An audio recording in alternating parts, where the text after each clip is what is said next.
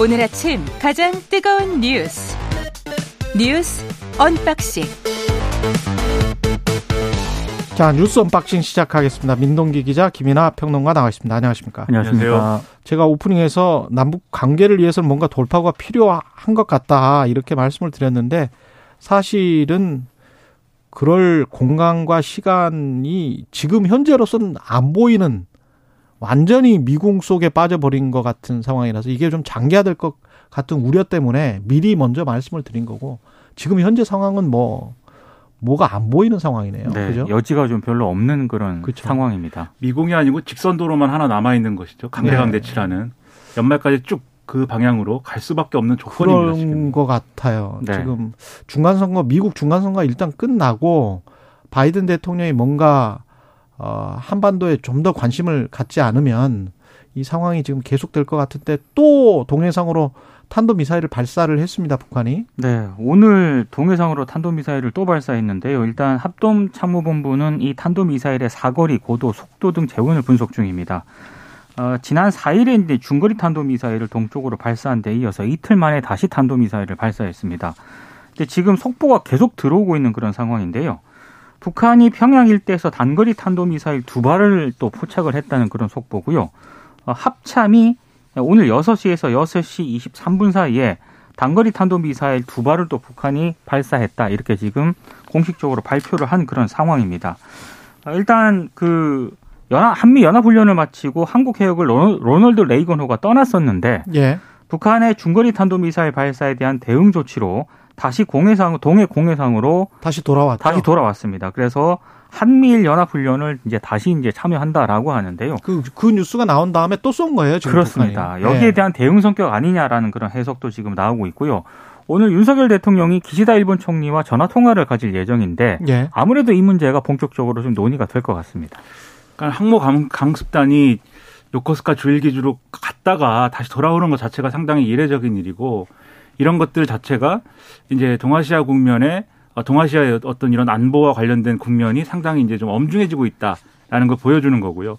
그리고 이와 관련돼서 이제 오늘 유엔 안보리에서 관련 논의도 이제 미국이 논의를 하자고 해서 이제 진행이 됐는데, 공개 발언 이후에 이제 비공개로 전환된 논의에서 별 소득이 없었다고 합니다. 예상대로. 그렇죠. 중국과 러시아가, 예, 북한에 대한 뭐 제재라든가 또는 뭐 공동 성명이라든가 이런 것들이 동일하지 않기 때문에, 음, 이것도 소득이 없이 끝났고, 그러니까 이런 북한은 상황이라고 그거 하면, 믿고 지금 계속 그러는 거예요. 그렇죠. 그렇죠. 예. 이런 상황이라고 하면은 결국 개별 국가들끼리 이제 해결해야 되는 그 하나의 수만 남는 건데, 여기서 개별 국가라는 게 결국 한미일이거든요.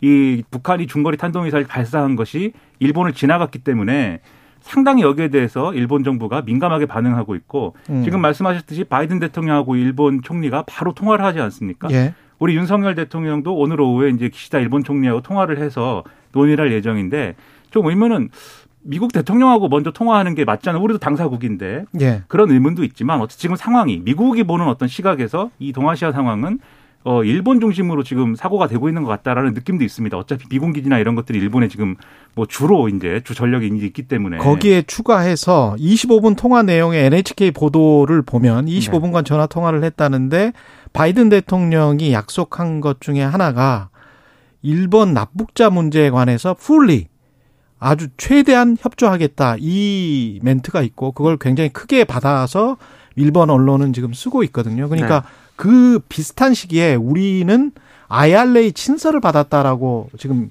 바이든 대통령으로부터 이야기, 그러니까 한국 정부로부터 이야기가 나오고 있잖아요. 대통령실에서. 대통령실이 공개를 한 거죠. 그렇죠. 네. 그러면 사실은 납북자 문제를 미국이 최대한 협조할 수 있는 게 뭘지 모르겠어요. 지금 북한이 저렇게 고립된 전략으로 저렇게 나오고 있는 상황에서. 그리고 아이알에이 친서 관련해서 이렇게 보냈지만 이것도 십일월 중간 선거까지는 말풍선일 가능성이 굉장히 높지 않습니까? 그렇죠. 그러니까 미국 입장에서는 일본 기시다 총리 이십오 분간 통화해서 일본 상공으로 넘어갔는데 놀랬지, 뭐 이렇게 지금 이야기를 하는 것이고, 그러면서 기시다, 그 엔에이치케이 보도 끝부분에 어떤 게 나왔냐면, 기자들이 물어봐요. 한국 대통령이랑은 통화를 할 거니?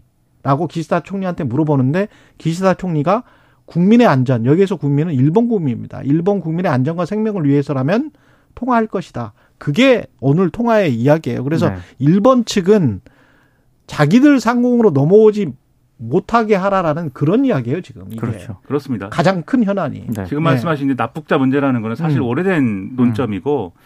이제 일본이 북한 문제와 관련돼서 뭔가 액션을 취할 때 음. 항상 명분처럼 내세우는 그런 조건이에요. 납북자 맞습니다. 문제에 대한 네. 협조를 해서 뭐 그거를 뭐 풀어가지고 왜냐하면 일본 국민들 입장에서는 일본이 북한의 이제 탄도미사일이나 이런 것들에 대한 위협권이긴 해도 이게 우리는 어쨌든 분단된 국가라는 당위가 있는 반면에 일본은 좀 다른 거지 않습니까, 얘기가. 근데 어쨌든 그 정당성을 확보하는 게 납북자 문제를 고려를 해가지고 이제 북한과 관련된 문제에 들어가는 것이기 때문에 미국하고도 이제 그런 차원에서 국민들에게 설명할 거리에 더해가지고 명분의 차원에서 바이든 대통령이 그걸 언급해줬다라고 봐야 될 것 같고요. 그래서 결국 바이든 대통령도 원하고 기시다 총리도 원하고 윤석열 대통령도 원하는 것은 이게 지금 쭉 뭐 어 여러 가지 뭐 얘기를 가지고 명분을 주고 받았습니다만 결국 군사 협력을 강화하는 거거든요. 그리고 그 결과로서 사실은 어떻게 보면은 어 바람직한 방향이냐에 대해서는 의문이 있지만 어쨌든 한미일이 가고 싶은 지금 방향으로 북한의 어떤 이런 군사적 행동, 행동을 빌미로 해서 가고 싶은 방향으로 쭉 가는 그런 이제 동력이 생긴 거고 북한도 앞서 말씀하신 것처럼 그런 조건이기 때문에 자기들 마음대로 막 이렇게 도발을 하고 미사일을 쏠 수 있는 또 그런 동력을 막 확보하고 있는 이런 국면이에요. 양쪽이 예. 다. 그러면 이게 단기간에 해소되기 어려운 조건인 것이고 상당히 불안감이 커질 수밖에 없는 건데 우리 입장에서 그러나 말씀하신 대로 플랜 B, 플랜 C가 이제 있는 거냐 여기에 음. 대해서는 좀 돌아봐야 될 필요가 있다고 생각을 합니다. 그리고 그렇게 이제 북한이 도발을 하고 있는 상황에서 우리도 그러면 그래 강대강 대응 사격 그 대응 사격이라도 제대로 했었으면 좋았을 텐데 그게 가다가 우리 아군 기지로 그냥 떨어져 버린 거 아니에요 어제? 그러니까 어제 잠깐 이제 좀 그 잠깐 짧게 언급을 해드렸는데 그랬죠. 결국에는 지난 사일 밤 실시한 한미 연합 지대지 미사일 사격에서 한국 미사일 한 발이 발사 직후 비정상 궤도를 그리며 추락했습니다. 미사일이 떨어지면서 화염이 발생을 했고요. 인근 주민들이 굉장히 불안에 휩싸이긴 했는데 합참이 사고 경위를 설명하지 않은 채 한 시간 오십 분 만에 미사일 네 발을 추가로 발사했거든요. 근데 이게 이제 추가로 발사하게 된 어떤 상황이 뭔가를 봤더니 당시 그 현장에 있던 육군 미사일 전략 사령부 사령관이 사고 뒤 현장 안전 상황을 확인한 다음에 합참에 에이태큼스 사격은 가능하다 이렇게 보고를 했다라고 합니다. 그 보고 이후에 추가 이제 미사일 네 발이 발사가 됐다는 건데 문제는 밤사이 인근 주민들이 굉장히 불안에 떨었는데도 불구하고 사고 상황을 전혀 알리지 않았고요.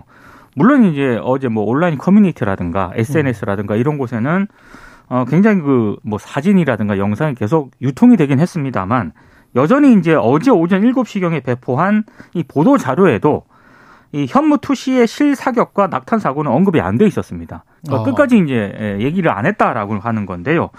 일단 나중에 군 당국이 우발 사고가 발생을 하면서 제대로 대응하지 못한 점에 대해서는 굉장히 유감을 표한다라고 사과를 하긴 했습니다만 이 제대로 된 대응이었냐 이거는 이제 계속 좀 비판을 받고 있고 그리고 오늘 동아일보를 보면은요 이 사고와 관련해서 대통령에게 음. 즉각 보고가 이루어지지 않았다라고 합니다. 실시간 보고가 없었다는 거 아니에요? 그렇습니다. 지금. 이 대통령이 보고를 받은 시점이 오일 새벽인 것으로 지금 확인이 되고 있거든요. 그러니까요. 이거와 관련해서 군 당국 설명을 하고 있는데 저는 조금 이해가 안 갑니다. 일단 이 낙탄한 미사일의 연소 시간이 일 분 내외로 짧았다. 그리고 폭발 화재라든가 인명피해가 없었고 심야에 주민 불편을 야기할 수 있다는 점 등을 고려해서 뭐 실사격 훈련한 뒤에 보고를 했다. 이렇게 설명을 하고 있거든요. 근데 이런 상황일수록 대통령에게 바로 보고를 해야 되지 않나 이런 생각이 좀 듭니다. 인터넷에서는 열한 시부터 그렇게 난리가 나서 그렇죠. 밤새 그렇게 민심이 들끓고 있었는데 주민들이 정확히 뭘 알아야 주민들이 불안하지 않죠. 그렇죠. 이게 그렇죠. 북한에서 예. 뭐 발사한 미사일인지 처음에는 뭐 다 그렇게 생각을 했었다는 거 아니에요? 그렇죠. 전쟁이 난 거 아니냐 예. 이런 우려를 표명을 했다라고 하거든요. 그러니까 이제 군이 아니한 거죠. 이런 문제에 대해서 당연히 미사일 발사나 이런 것들을 하면 안 보이는 게 아니지 않습니까? 밤에 특히 밤에 발사를 하면은 에이태큼스 네 발을 발사하는 광경이 왜냐하면 이게 열한 시에 현무 투 씨가 이제 가다가 뒤, 앞으로 쐈는데 뒤로 그렇죠. 가는 바람에 이제 그 거기서 불이 나고 뭐 이러니까 사람들이 놀래가지고. 어떤 상황이냐, 막 밤하늘을 막 카메라로 촬영하고 막 이러거든요. 예. 근데 이제 이후에 이제 한 시쯤에 새벽 한 시쯤에 에이태큼스 두 발을 쏘잖아요, 한국군이. 근데 그 쏘는 장면을 막 이렇게 찍고 그래요, 사람들이. 그렇죠. 그러니까 그때까지 계속 무슨 일인가 이제 허둥지둥 되고 있는 거고, 그게 미사일이 날아가는 모습들이 이런 게 이 포착이 됩니다. 그럼 그런 것들이 주민 불안이나 이런 거를 야기할 수 있다, 있는 상황이다라고 하면은 거기에 대해서 주민들에게 알려주든지 언론에 대해서 뭔가 어, 브리핑을 하든지 뭐 이런 게 있어야 되거든요. 근데 군은 지금 이것을 하나의, 하나의 작전이다라는 이외에 지금 판단 안 한 거예요, 결국은. 뭐냐면 북한이 중거리 탄도미사일을 발사한 거에 대한 대응 사격을 한다라는 게 작전이지 않습니까? 한국군 두 발, 미군 두 발 이렇게 해가지고 에이태큼스 네 발 발사하고 현무 투 씨를 그 전에 하나를 발사를 한다. 이게 작전인데, 작전 과정에 네 발은 발사 성공했고 한 발은 실패해갖고 불이 났다. 그리고 요 사안은 아침 일곱 시에 언론에 우리가 어, 설명하게 돼 있다. 요렇게만 생각을 하는 거예요. 그러, 그러면 군이 그렇게만 판단한 것도 문제지만, 군이 그렇게 판단한 거에 대해서 예를 들면 대통령실이든지 국방부든지 이런 이제 부, 그렇죠. 부처나 이런 데서 판단을 해줘야 되거든요. 그렇죠. 주민들이 불안할 수 있으니까. 엠바고 일곱 시로 걸려 있지만 지금 발사의 결과가 나왔으면은 지금 바로 언론에 공개를 해라, 이런 판단을 해줘야 되는데, 지금 동아일보 보도 말씀하셨는데 그 내용을 보면 새벽 한 시쯤에 대통령실에 보고됐다는 내용이잖아요, 네. 그게. 음. 새벽 한 시에 보고가 됐으면 그때 대응할 수 있었다고 저는 봐요. 그렇죠. 그러니까 열한 시에 쏜 게 사고가 나고 에이태큼스 발사한 게 새벽 한 시에 끝났다고 하면은. 그렇죠. 그러면 사실은 이게 보고가 아주 늦었다라고 하기보다는 어쨌든 보고가 어떤 면에서는 작전의 어떤 상황으로 보면은 제때 보고된 거, 된 거거든요. 음. 그리고 여기에 대해서 왜 대응을 안 했는가에 대해서 상당히 의문이고, 대통령실도 그렇고 국방부도 군도 주민들에 대해서는 안이한 판단한 거 아니냐, 그런 결론을 뭐 뒤집을 수 없는 거죠. 혹시 군이 대통령 그 주무시는 시간을 국민의 안전보다 그다음에 불안 해소보다 더 신경 쓰는 게 아닌지, 만약에 그렇다면 군이 정신 차려야 됩니다. 그러니까 그런 네. 의심이 나올 만한 상황인 거죠. 네. 대통령이 휴식을 취하더라도 다른 뭐 참모 내지는 그 권한을 가지고 있는 뭐 있을 거 아닙니까? 음. 브리핑 하라는 게 뭐 이거 이거에 대해서 이 사고에 대해서 브리핑을 빨리 하라는 게 엄청난 무슨 뭐 절차를 필요로 하는 뭐 그럴 건 아닌 것 같은데, 그럼 엔에스씨라든가 뭐 이런 데서 어 상시적으로 이제 좀 대응할 수 있는 그런 시스템이 있을 텐데, 그런 것들에 대해서 너무 좀 안이하게 접근한 거 아닌가 싶고요. 그리고 이 현무 투 씨라는 미사일이 상당히 중요한데, 왜냐하면은 이 안보적인 측면에서도 중요합니다. 왜냐하면은 북한에서 이제 미사일을 이제 발사하거나 할 때 이른바 이제 삼축체계다 그래갖고 지난번 대선에서도 한번 논란이 됐잖아요.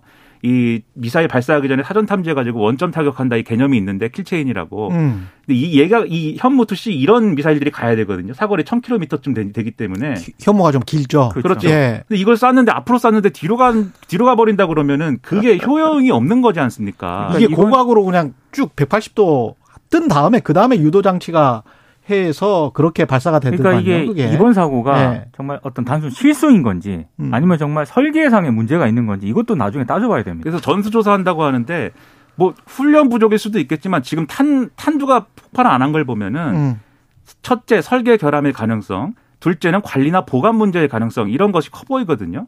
이런 것에 대해서도 제때 대응을 해주고, 그리고 결론적으로 앞서도 쭉 북한의 어떤 지금 문제나 이런 걸 말씀드렸지만 이런 미사일 하나에 우리 대한민국의 운명이 달려있다, 이런 거여서는 안 되지 않습니까? 아, 큰일 날 뻔했어요, 정말. 그렇죠. 그러니까요. 그러면 네. 플랜 인가에 B, 떨어졌으면 네. 그렇죠. 그래서 플랜 B, 플랜 C 이런 것들에 대해서 종합적으로 검토하는 게 필요하다는 겁니다. 그다음에 감사원 사무총장의 문자가 또 공개가 됐는데, 유병호 감사원 사무총장이 네. 이관섭 대통령실 국정기획수석에게 휴대전화 문자 메시지로 이 문자를 보낸 장면이 어제 포착이 됐거든요. 뉴스원에 포착이 됐는데, 이 유병호 사무총장이 어제 정부 서울청사에서 열린 국무회의에 이제 참석을 하려고 했던 것 같습니다. 근데 음. 이 회의가 열리기 전 오전 여덟 시 이십 분쯤에 이관섭 대통령실 국정기획수석에게 오늘 또 제대로 해명 자료가 나갈 겁니다.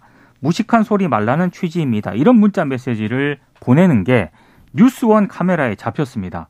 근데 여기서 말하는 이 제대로 해명 자료가 나갈 거라는 이 해명 자료는요, 어제 언박싱에서도 살짝 언급을 해드렸던 한겨레가 보도한 내용입니다. 예. 문재인 전 대통령까지 조사 대상으로 한 서해 공무원 피살 사건에 대해서 감사원의 감사가 지금 진행이 되고 있는데 음. 감사위원회 의결 없이 진행이 되고 있다. 그러니까 그 절차적으로 문제가 있다. 절차적 문제성을 지적했죠. 그렇습니다. 예. 여기에 대한 어떤 그런 해명 자료가 나갈 거다는 이 문자 메시지가 공개가 된 겁니다. 근데 실제로 감사원이 세 시간 뒤인 어제 오전 열한 시 이십삼 분에 이 한겨레 보도에 대한 보도 참고 자료를 또 기자들에게 배포를 하게 되거든요. 음.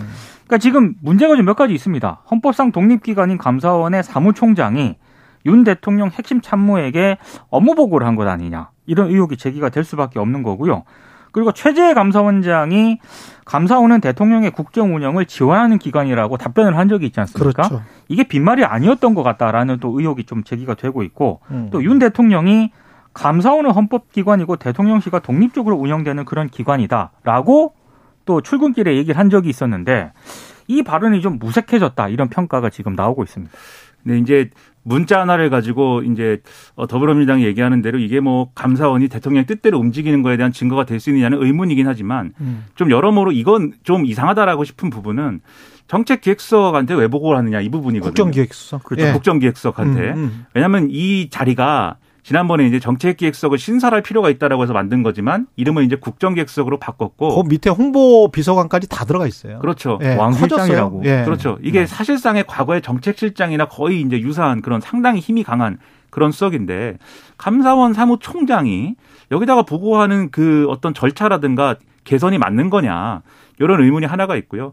그리고 뭐 이게 무식한 짓이다라는 취지다라고 표현을 하고 있는데 음. 어, 이런 표현 상당히 어려운 어려운 관계에서는 쓰기 어렵지 않을까 이런 생각도 들고 의심은 갑니다.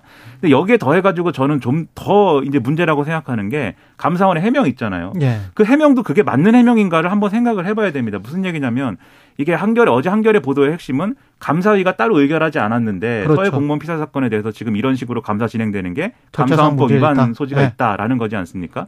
감사원 설명은 원래 전체 한 해의 전체 감사 계획이라든가 이런 것들은 감사에서 의결을 했기 때문에 음. 그 이후에 추가되거나 변경된 계획에 대해서는 그걸 하나하나 따로 의결하지 않고 사무처에다가 그냥 일이 많은 형식으로 지금까지 일을 해왔다라는 거거든요. 음. 근데 그건 일반적인 감사사항이나 그런 그렇죠. 거에 대해서는 그렇게 설명할 수 있지만 이거는 그렇지가 않지 않습니까? 주요 사안. 예. 그렇죠. 이거는 결정이 필요했던 거 아니냐는 문제 제기를 감사위원 측에서 하고 있는 건데 그럼 그 감사위원이 무식하다 이렇게 얘기한 건데 이게 맞는 해명이냐에 대해서 상당히 이제 의문이 커지고 있는 겁니다. 예.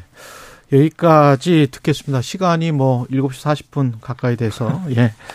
아, 뉴스 언박싱 민동기 기자 김인하 평론가였습니다. 고맙습니다. 고맙습니다. 케이비에스 일 라디오 최경영의 최강시사 듣고 계신 지금 시각 일곱 시 사십 분입니다.